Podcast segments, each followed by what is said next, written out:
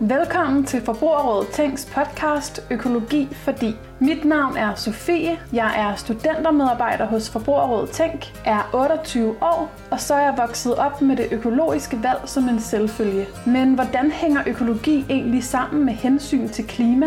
Er økologi egentlig det bedste valg, eller er det nok bare at spise en masse grønt? Det har jeg sat mig for at blive klogere på, og jeg håber du vil være med på rejsen. I dette afsnit har jeg besøgt Michael Minter, som arbejder i Danmarks grønne tænketank Concito. Michael er programchef for Concitos program om fremtidens fødevarer. Og jeg møder ham i Concitos nye lokaler i Indre København til en snak om, hvilken rolle økologien egentlig spiller i klimadebatten. Rigtig god fornøjelse. Interviewpersonernes udtalelser er et udtryk for deres egen holdning. Altså Michael, der er jo virkelig stor uenighed omkring økologi over for konventionelle madvarer. Mm. Altså hvad der er mest klimabelastende. Hvad er sådan jeres input til den her debat? Ja, altså hvis vi skal starte med ø-mærket og, og økologikriterier og, og klima, så er vores tilgang jo, at økologimærket og økologikriterierne i sig selv ikke er en klimaløsning. Du kan godt få for mange røde bøffer, Øh, og, og, og økologimærket siger egentlig ikke noget om klima. Det siger noget om øh, forbrug af sprøjtemidler, og når der er nogle dyrevelfærdsregler øh, og så videre, men, men det siger ikke noget om klimaaftryk på de fødevarer, øh, der kommer.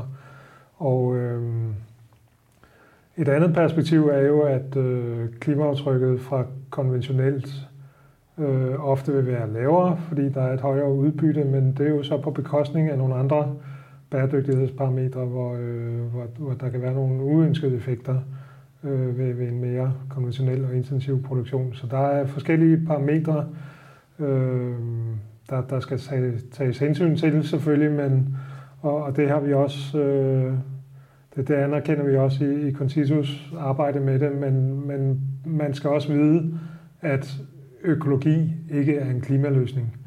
Øh, økologi handler om sprøjtemidler, dyrevelfærd og andre parametre, men, men det, øh, du, du løser ikke klimaudfordringen ved at omlægge til 100% økologi, og så tro, at det, det er for reduceret klimaaftrykket fra fødevareproduktionen til 0 eller øh, tæt på 0, og så kan der udtages jord og dyrke skov og andet for at kompensere, men du kommer ikke derned øh, bare ved at omstille til økologi.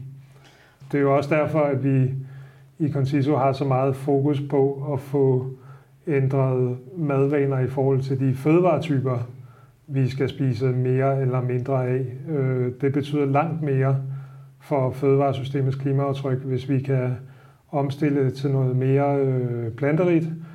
Øh, der er et langt lavere klimaaftryk på den produktion og lavere arealanvendelse osv., og, og det vil betyde meget mere for, for fødevareproduktionens klimaaftryk end spørgsmålet om, hvorvidt den er konventionel eller økologisk. Så det, det er faktisk der, vi har hovedfokus i vores sådan arbejde og strategi med efterspørgselssiden, at vi skal over i noget mere plantebaseret. Det vil mm. løse meget øh, klimamæssigt, og så kan du godt, måske godt tillade dig øh, at, at tage mere hensyn til de andre, også legitime hensyn, der ligger i økologien med, med sprøjtemidler og dyrevelfærd osv. Så, øh, så fra jeres vinkel, så, så er I ret ligeglade med økologi? Øh, altså, hvis man ser helt savligt på det og isoleret på klimaaftrykket på den enkelte vare, så, øh, så kan man være ligeglad. Øh, det betyder jo ikke, at vi er ligeglade, eller jeg er ligeglad. Øh, jeg mener som sagt, at de andre parametre i økologien har en berettigelse og en legitimitet, som også er er noget, vi skal interessere os for og, og øh, passe på, men øh, vi, vi oplever også, at øh, både i debatten og, og blandt almindelige forbrugere, tror jeg, der er en opfattelse af, at øh, hvis tingene bare har øgemærke på, så er alt i orden, så er der lavt klimaaftryk, alt er i, i sin bedste orden, og sådan er det bare ikke.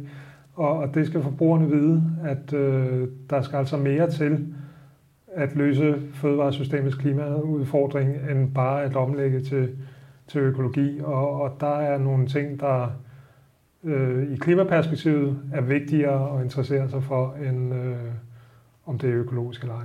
Mm. Og nu nævnte du så det her med plantebaseret Netop. kost, at Ja. det, det er vigtigt at Det er helt få afgørende. mere ind Ja. i kosten. Ja. Er der andre ting, som er vigtige? Ja, så kan man jo interessere sig for, øh, hvilke kødtyper øh, man spiser, når, når det skal være kød. Så er der en, en øh, stor reduktionsmulighed i at, at gå fra oksekød, som har en meget høj udledning, til for eksempel gris eller kylling.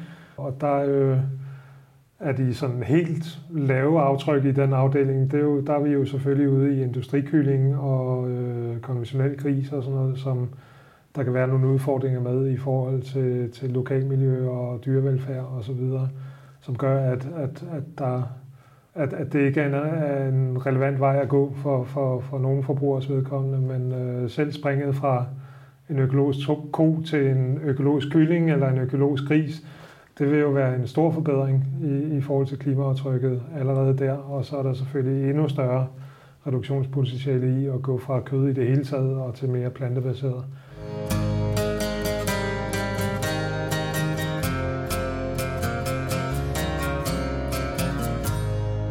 Mener du, eller mener Concito, at vi helt bør lade være med at spise kød?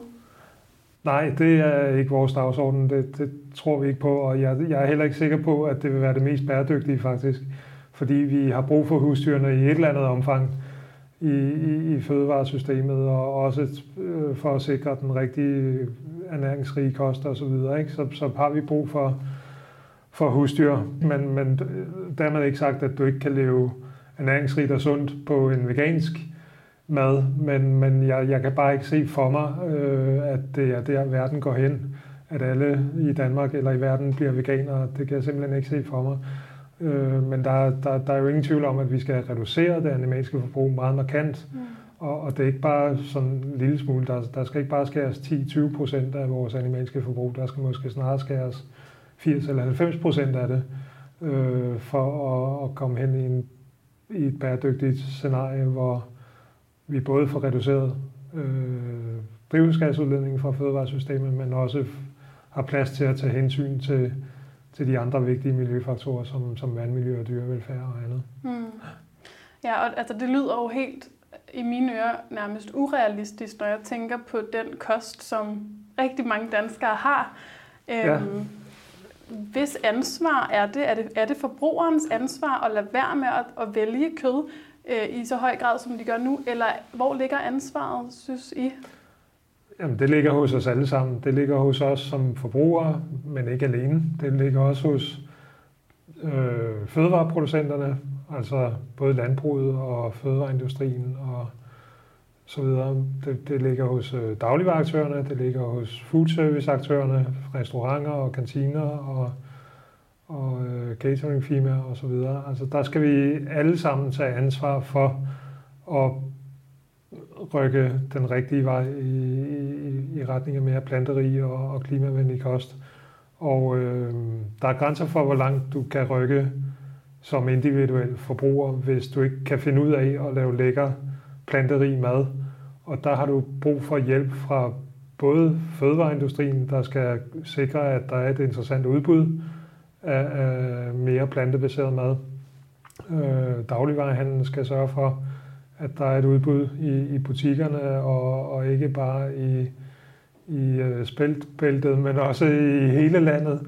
Og i alle butikker skal der være et godt udbud af relevante alternativer til, til, til den meget animalske kost, vi spiser i dag. Ikke? Og øh, foodservice-sektoren har en super vigtig opgave i at få præsenteret os for nogle lækre planterige måltider, hvor de som professionelle fødevareaktører har bedre forudsætninger for at øh, lave noget lækker plantebaseret mad, og hvis de ikke kan finde ud af det, så bør de opkvalificere sig og deres medarbejdere til at og, øh, servere mere af den slags mad for os, så vi øh, kan blive inspireret og, og tage nogle, nogle nye vaner med hjem i, i privaten også og, og forsøge os med det der. Mm.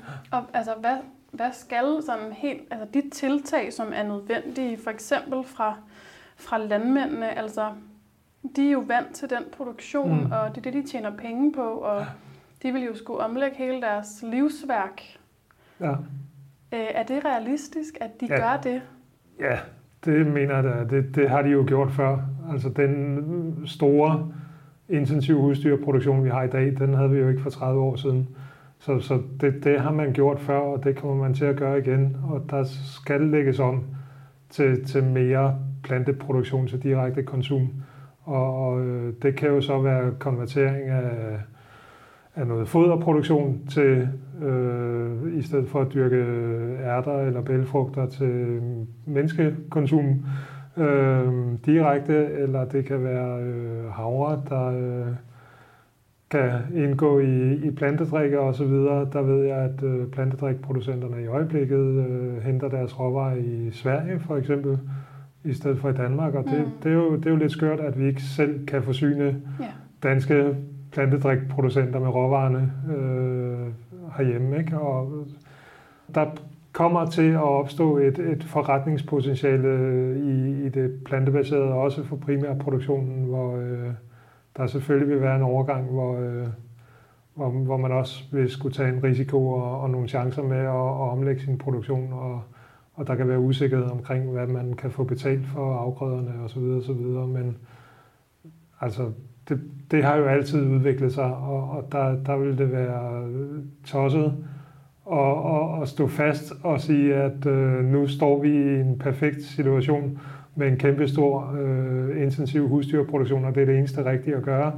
Øh, det, det tror jeg ikke, der vil være nogen landmænd heller, der, der, der, øh, der, der siger, at, øh, at, at det er det eneste rigtige til evig tid. Men det er klart, at al omstilling er svær, og mm. det, det, der, der, der skal tages nogle chancer, og der skal investeres nogle penge i, i, i ny produktion osv. Så, videre. så øh, men det er bare at komme i gang med det, og der har vi selvfølgelig også brug for politikerne til at lave nogle rammevilkår. Ja, der, det skulle jeg lige til at ja, dem har vi ikke talt om endnu, men det, dem har vi i den grad brug for til at lave nogle rammevilkår, der sikrer, at det bedre kan betale sig at øh, rykke i en mere planterig retning hele vejen igennem kæden, helt ja. ud fra primærproduktionen til fødevareindustrien, til dagligvarehandel, til food service osv.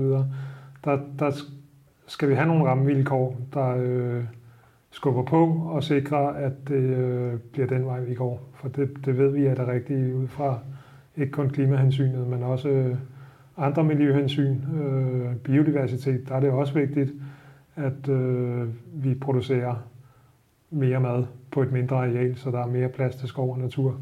Så der er ingen vej udenom, og, og så har vi det landbrugsareal, vi har i Danmark, og der, der, der hænger det jo ikke sammen, hvis vi på den ene side ved, at vi skal udtage øh, noget landbrugsjord. Det er der jo bred enighed om.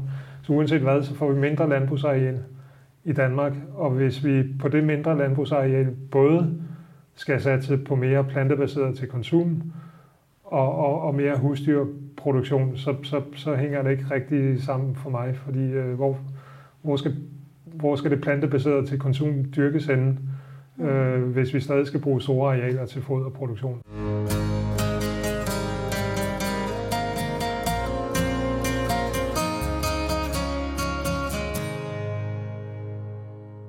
Der er jo også rigtig meget snak om afgifter mm-hmm. øh, på kød. Mm-hmm. Øhm, hvad tænker I om det, og hvad tænker I ellers, at politikerne skal gøre ja. for at komme i mål?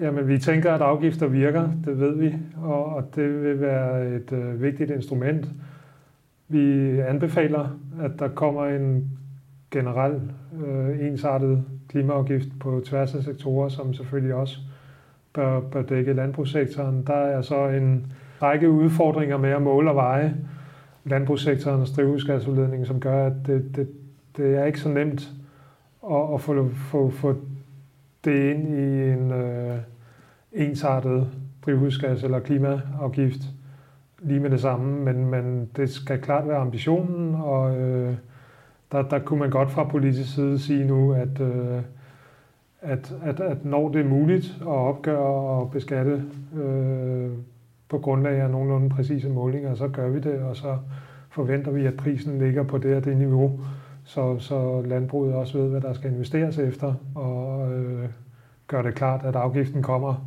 øh, uanset hvad. Øh, og I mm. er I en del af at skulle betale for, for jeres klimabelastning, ligesom alle andre sektorer i samfundet skal. Kunne man overveje øh, kødafgifter for eksempel, så man får reguleret efterspørgselen på de mest klimabelastende klimabelastende fødevarer, og det øh, ser vi også gode perspektiver i, men, men desværre så ser der ikke ud til at være politisk opbakning til at gå den vej, men øh, rent savligt, så, så ved vi, at det vil virke, og, og det er klart et virkemiddel, man, man bør overveje. Mm. Ja, så simpelthen så det koster mere at købe de mest CO2-udledende madvarer. Netop. Øh, Klimarådet for eksempel har foreslået en, øh, en, en kødafgift, som tager udgangspunkt i, i øh, hvad vi ved i dag om, om klimaaftrykket fra de forskellige fødevarer, og det, det kunne godt være en vej at gå. Det bør koste meget mere, og vi har jo en situation i dag, hvor, som er nærmest den helt omvendte, hvor du kan købe en, øh, et halvt kilo flæskesteg for 15 kroner, mens en pose spinat koster det samme. Ikke? Øh, og, og, og det er jo et absurd prissignal til forbrugeren, øh, når vi ved, at vi skal spise øh, mere planterigt, både af hensyn til miljø og klima og sundhed, så at, at man så kan købe kød så billigt, som man kan i dag, det, det skal simpelthen ændres. I har jo også lige lavet den her meget omfattende klimadatabase ja. øh, med CO2-belastningen for virkelig mange madvarer. Mm-hmm. Øh, nu vil jeg selvfølgelig spørge dig, hvorfor økologi ikke er indtænkt i den database, og hvis det var indtænkt, hvordan vil den så se ud? Altså her i første omgang har vi jo udgivet klimaaftryk og beregnet klimaaftryk på 500 almindelige fødevarer, og det er ud fra en gennemsnitsbetragtning, og igen så er det ud fra væsentligheden af at få rykket forbrugerne på fødevaretyper, øh, snarere end at få rykket forbrugere fra det økologiske til det konventionelle, eller fra det konventionelle til det økologiske. Det, det kan jo selvfølgelig være godt at få beregnet og belyst det også, øh, men det er bare vanvittigt komplekst og ressourcekrævende at få øh, præcise beregninger på, øh, på alle fødevarer, hvis det skal dække forskellige øh, produktionssystemer, forskellige geografier, lande, årstider øh, spiller også meget ind på klimaaftryk øh, af forskellige varer, så der er en masse forskellige faktorer. Så kunne man godt øh, vælge at sådan, øh, skælne mellem de sådan mest almindelige produktionssystemer og måske sammenligne klimaaftrykket fra øh, en økologisk svineproduktion med en konventionel svineproduktion. Øh, men men der, der, der vil jeg nok gætte på, at den konventionelle svineproduktion vil komme ud med det laveste klimaaftryk per kilo kød, øh, mens den økologiske svineproduktion så har nogle andre fordele, der ikke vil afspejle sig i, i klimaaftrykket.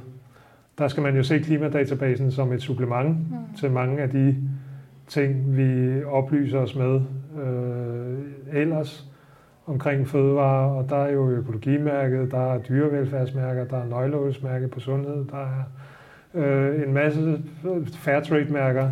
Der, der, der er en masse forskellige elementer, vi oplyses om, men, men vi har manglet klimaaftrykket som en faktor, og det er det, det, vi forsøger at lave et supplement med, øh, med, med klimadatabasen. Mm. Og, øh, og, og det, jeg, jeg kan godt fornemme på reaktionerne flere steder fra, at, øh, at, at, at der, der er nogen, blandt andet økologerne, der synes, det er besværligt at forholde sig til, fordi øh, de, de ser en risiko for, at, at, at forbrugerne vil øh, fokusere isoleret på klimaaftrykket og kun forholde sig til det i deres valg af fødevarer. Men, men det er jo ikke hensigten med det fra Consisus side, og, og det er ikke et argument for at undlade at oplyse om klimaaftrykket heller. Altså det, det er et supplement. Skal den egentlig, øh, er det meningen, at den skal konverteres til et, et, et klimamærke på fødevarer? Når vi ser på dagligvaresektoren, så har Netto jo øh, taget initiativ til at øh, teste en klimamærkningsmodel i, i to butikker indtil videre, hvor de på grundlag af data fra klimadatabasen øh, giver det, de kalder en klimasky, øh, som mærke til de varer, der ligger blandt de 25 procent bedste på klimaaftrykket. Mm. Øh, både på tværs af kategorier, øh, altså på tværs af alle varetyper, men, men, men også øh, i, i, i nogle enkelte kategorier, fordi de, de har en idé om, at, at det kan være en god idé at guide inden for pålægskategorien, eller inden for kødkategorien, og sige, hvor, hvis du vil have kød, hvor kan du så øh, finde det, det mindst klimabelastende kød i, i køledisken. Ikke? Og det vil være sådan et øh, fysisk mærke på fødevarene? Ja, det er det, de tester i to butikker, mm. hvor, de, hvor de sætter øh, et mærke på hyldekanten øh, på de varer, der så ligger i blandt de bedste 25 procent på klimaaftryk ja. i, hvor er det henne, i, de to i klimadatabasen. Den ene er på, øh, på Amager, øh, Kongelundsvej, og den anden er i Horsens. Nå. Jeg bor der ved Kongelundsvej, ja, ja, det skal jeg da lige der kan du gå ind og kigge. Ja. Ja. Øhm, og det er som sagt et forsøg, hvor de øh, ja, dels vil se, hvordan det fungerer og, og, og få de mærker på plads inden for forskellige kategorier. Giver det mening? Er der for lidt eller for meget? Eller hvordan fordeler det sig øh, inden for forskellige kategorier? Er det noget, forbrugeren kan forstå? Rykker det noget på salget af varer i forhold til, mm. til almindelige butikker og den slags ting tester de? Og så, så er det klart, at, at designet af det også kan give nogle erfaringer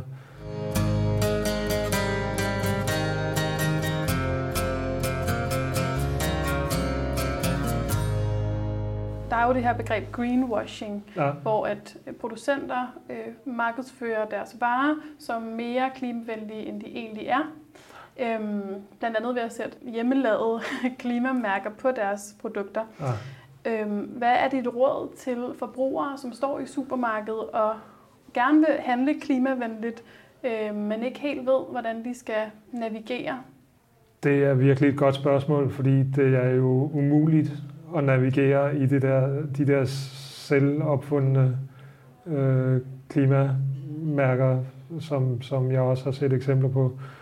Og, og der er vores øh, opfordring og råd til fødevareproducenterne, det er jo, at de er meget specifikke i deres klimakommunikation og, og er konkrete på, hvad det er for en klimafordel, der er ved netop deres produkt, frem for øh, lave mærker eller noget kommunikation og sprogbrug, der øh, antyder, at, at, at, det, at, at produkter generelt er et godt klimavalg osv.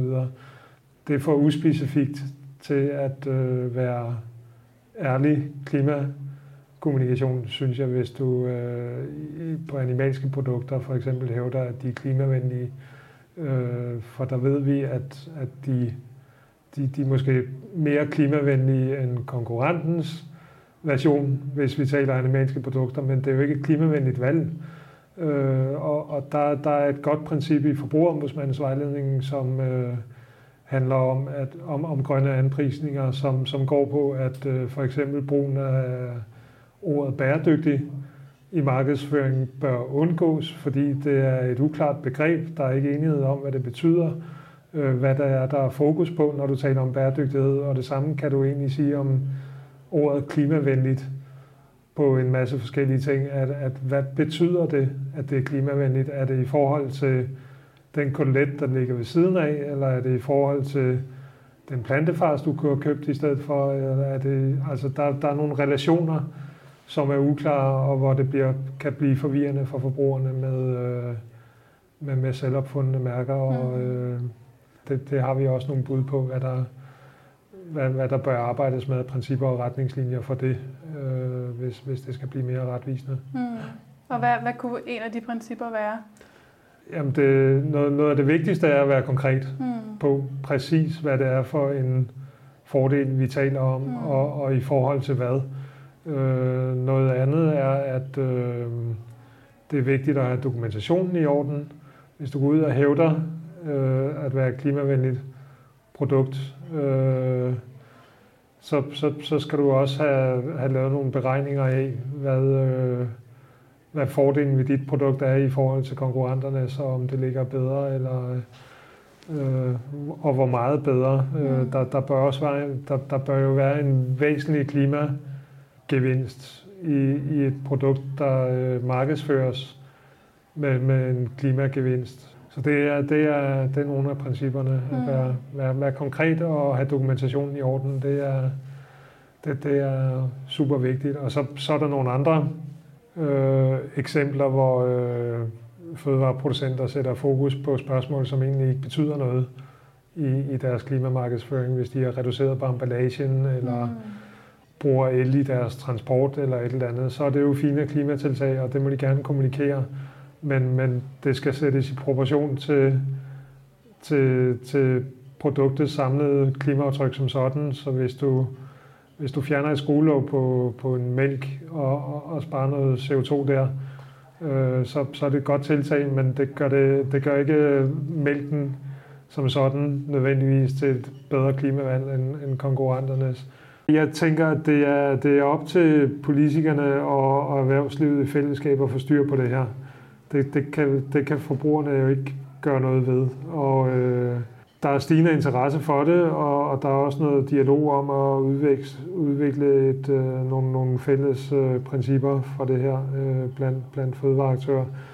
Øhm, men der er lang vej nu, og, og der er stadig eksempler, som du nævner på, øh, varer, der, der anprises som værende CO2-neutrale osv. Det er faktisk tilladt i, øh, i øh, markedsføringslovgivningen og i forbrugerombudsmandens vejledning og øh, mærke varer med CO2-neutralitet, hvis, hvis du er kompenseret, mm. uden at fortælle, at det er baseret på kompensation. Det, det er tilladt i dag, og, og der ligger jo en opgave for politikerne til at få, med at få rettet op på det, og, og, og sørge for, at der kommer nogle nye og strengere retningslinjer, der sikrer, at, at når du, når du øh, har kompensation som en del af din øh, klimastrategi, så skal du også fortælle det. Så, så, så kan du ikke bruge det til at, at antyde, at produktet som sådan er i orden klimamæssigt. Øh, det dur jo ikke. Så og, der, og hvorfor, der, hvorfor er det ikke i orden, jamen, fordi der det, Fordi det giver et falsk indtryk af, at der er styr på det. Øh, vi, vi ser det jo på kildevand også. Øh, et, jeg tror, det er på Kildevæld, at der er et mærke om øh, CO2-neutralitet, uden fortælling om, at det er baseret på kompensation. Øh, og, og det giver jo et indtryk af, at det er et godt klimavand at købe flaskevand.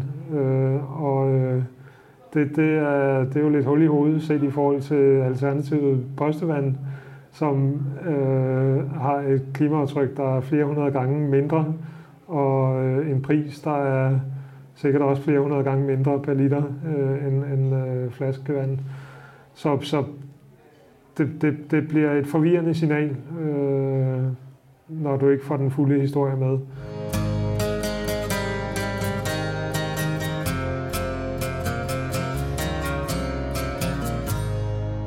Hvis du skulle tegne et billede af, af fremtidens bæredygtige, klimavenlige landbrug, og du har ligesom alle muligheder for dig, hvad, hvad mm. ser du så som det mest optimale scenarie? Jamen, det er et landbrug, som er øh, hovedsageligt planteproduktion til konsum, og så en lille smule husdyrproduktion, øh, der er så effektiv som muligt med behørt hensyn til faktorer som dyrevelfærd og øh, lokalmiljø og vandmiljø osv.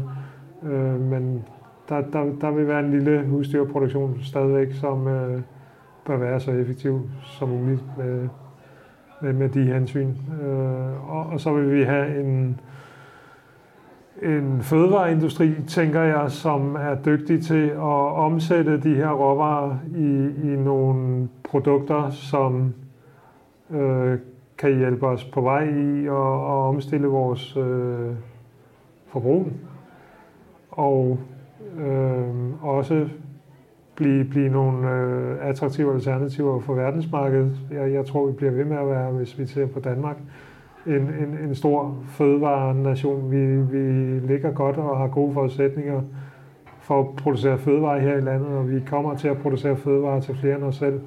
Og, og, og der, der øh, håber jeg da også på, at øh, vi, vi kan tilbyde nogle, nogle gode plantebaserede alternativer, der kan, kan, kan holde folk, der er på vej frem i velstanden, væk fra, fra de traditionelle animalske produkter, vi, vi, vi kender i, i så stort omfang, som, som vi er endt med at, at, at forbruge dem. Ikke?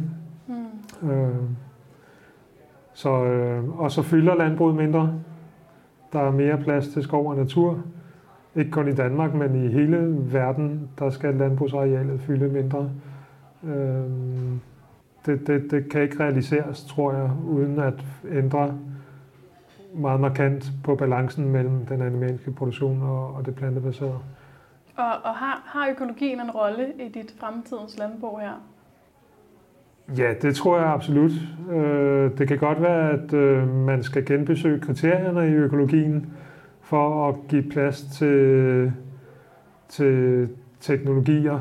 Øh, det, det kan både være inden for husdyrproduktionen, hvor, hvor du i dag taler om tilsætningsstoffer til foder, der kan mindske metanudledning fra køer Ja, der er det her tankpræparat, som er Ja, ja, og, og, og der, der, der, der er nogle snubletråd i økologien, som handler om meget andet end øh, miljøskadelige sprøjtemidler, som man måske godt kunne tage op til genovervejelse, hvis, hvis økologien vil se sig selv som en del af, af fremtidens fødevarer. Og, og, og så er der principper om dyrevelfærd osv., hvor nogen jo mener, at økologien slet ikke går langt nok, og, og slet ikke har god nok dyrevelfærd. Øh, og, og andre mener, at, øh, at det er for meget af det gode. det, det, det er jo bare et godt eksempel på, at der er så mange nuancer i det, og mange hensyn, som vi hver især kan tage, men vi skal i hvert fald være oplyste om, øh, om øh, proportionerne i det, og, og, og, og vide, hvad der betyder noget på den ene og den anden parameter i, i forhold til klima- og miljøeffekter. Ikke? Og jeg, jeg er ikke etiker på den måde, så der, det, det, må, det lader jeg andre om at tage stilling til de spørgsmål. Ja, ja. men altså sådan opridsende, så øh, vi i hvert fald spise mindre kød og flere planter. Helt sikkert. Ja. Det, det vil være godt for klima, det vil være godt for miljø, det vil være godt for dyrevelfærd, det vil være godt for sundhed og øh, samfundsøkonomi og alt muligt andet at spise mere planterigt, end, end vi gør i dag i Danmark. Så der, der er ingen tvivl der.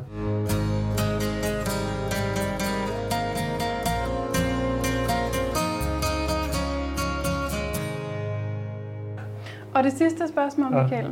det er faktisk bare, hvad din livret er. Uh. Ah. Jeg, jeg har flere livretter, men en af de ting, jeg vil udvælge og pege på, som, som noget, jeg blev rigtig glad for med, med tiden, efter jeg er drejet mere over i det grønne køkken. Det er jo, det er jo noget så simpelt som en falafelrulle. Altså, det, er jo, det er jo fantastisk.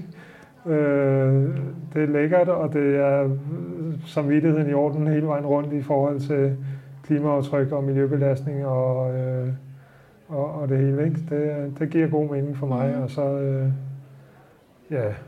Det er også lækkert. Jeg synes også, det er et godt symbol for sådan en, en, en forandring, der ligger inden, inden for noget, der er til at forholde sig til. Det ligger sågar i, i fast food-genren også, ikke? uden at være øh, totalt slam. Så der, der, der, der er sådan mange gode elementer i, i sådan et måltid. Øh. Helt enig. Så ifølge Michael Minter og Concito er det altså ikke for klimaets skyld, at du skal vælge økologisk. Det, som til gengæld virkelig betyder noget, er, at du vælger flere planter og mindre kød. Men som Michael også sagde, er klimaet bare én faktor, og der er mange andre faktorer end klima, som også er vigtige at tage hensyn til, blandt andet miljø og dyrevelfærd. Michael nævnte, at han ikke er etiker, og spørgsmålet om dyrevelfærd har han ikke så meget for at gå dybere ind i. Men det er jeg nu altså blevet ret nysgerrig på, for kan vi egentlig etisk forsvare at spise kød, eller skal vi helst helt undgå kød og dermed kødproduktion i landbruget? Og hvilken rolle spiller økologien i alt det her? Det skal vi blive meget klogere på i næste afsnit. Tak fordi du lyttede med, og på genhør.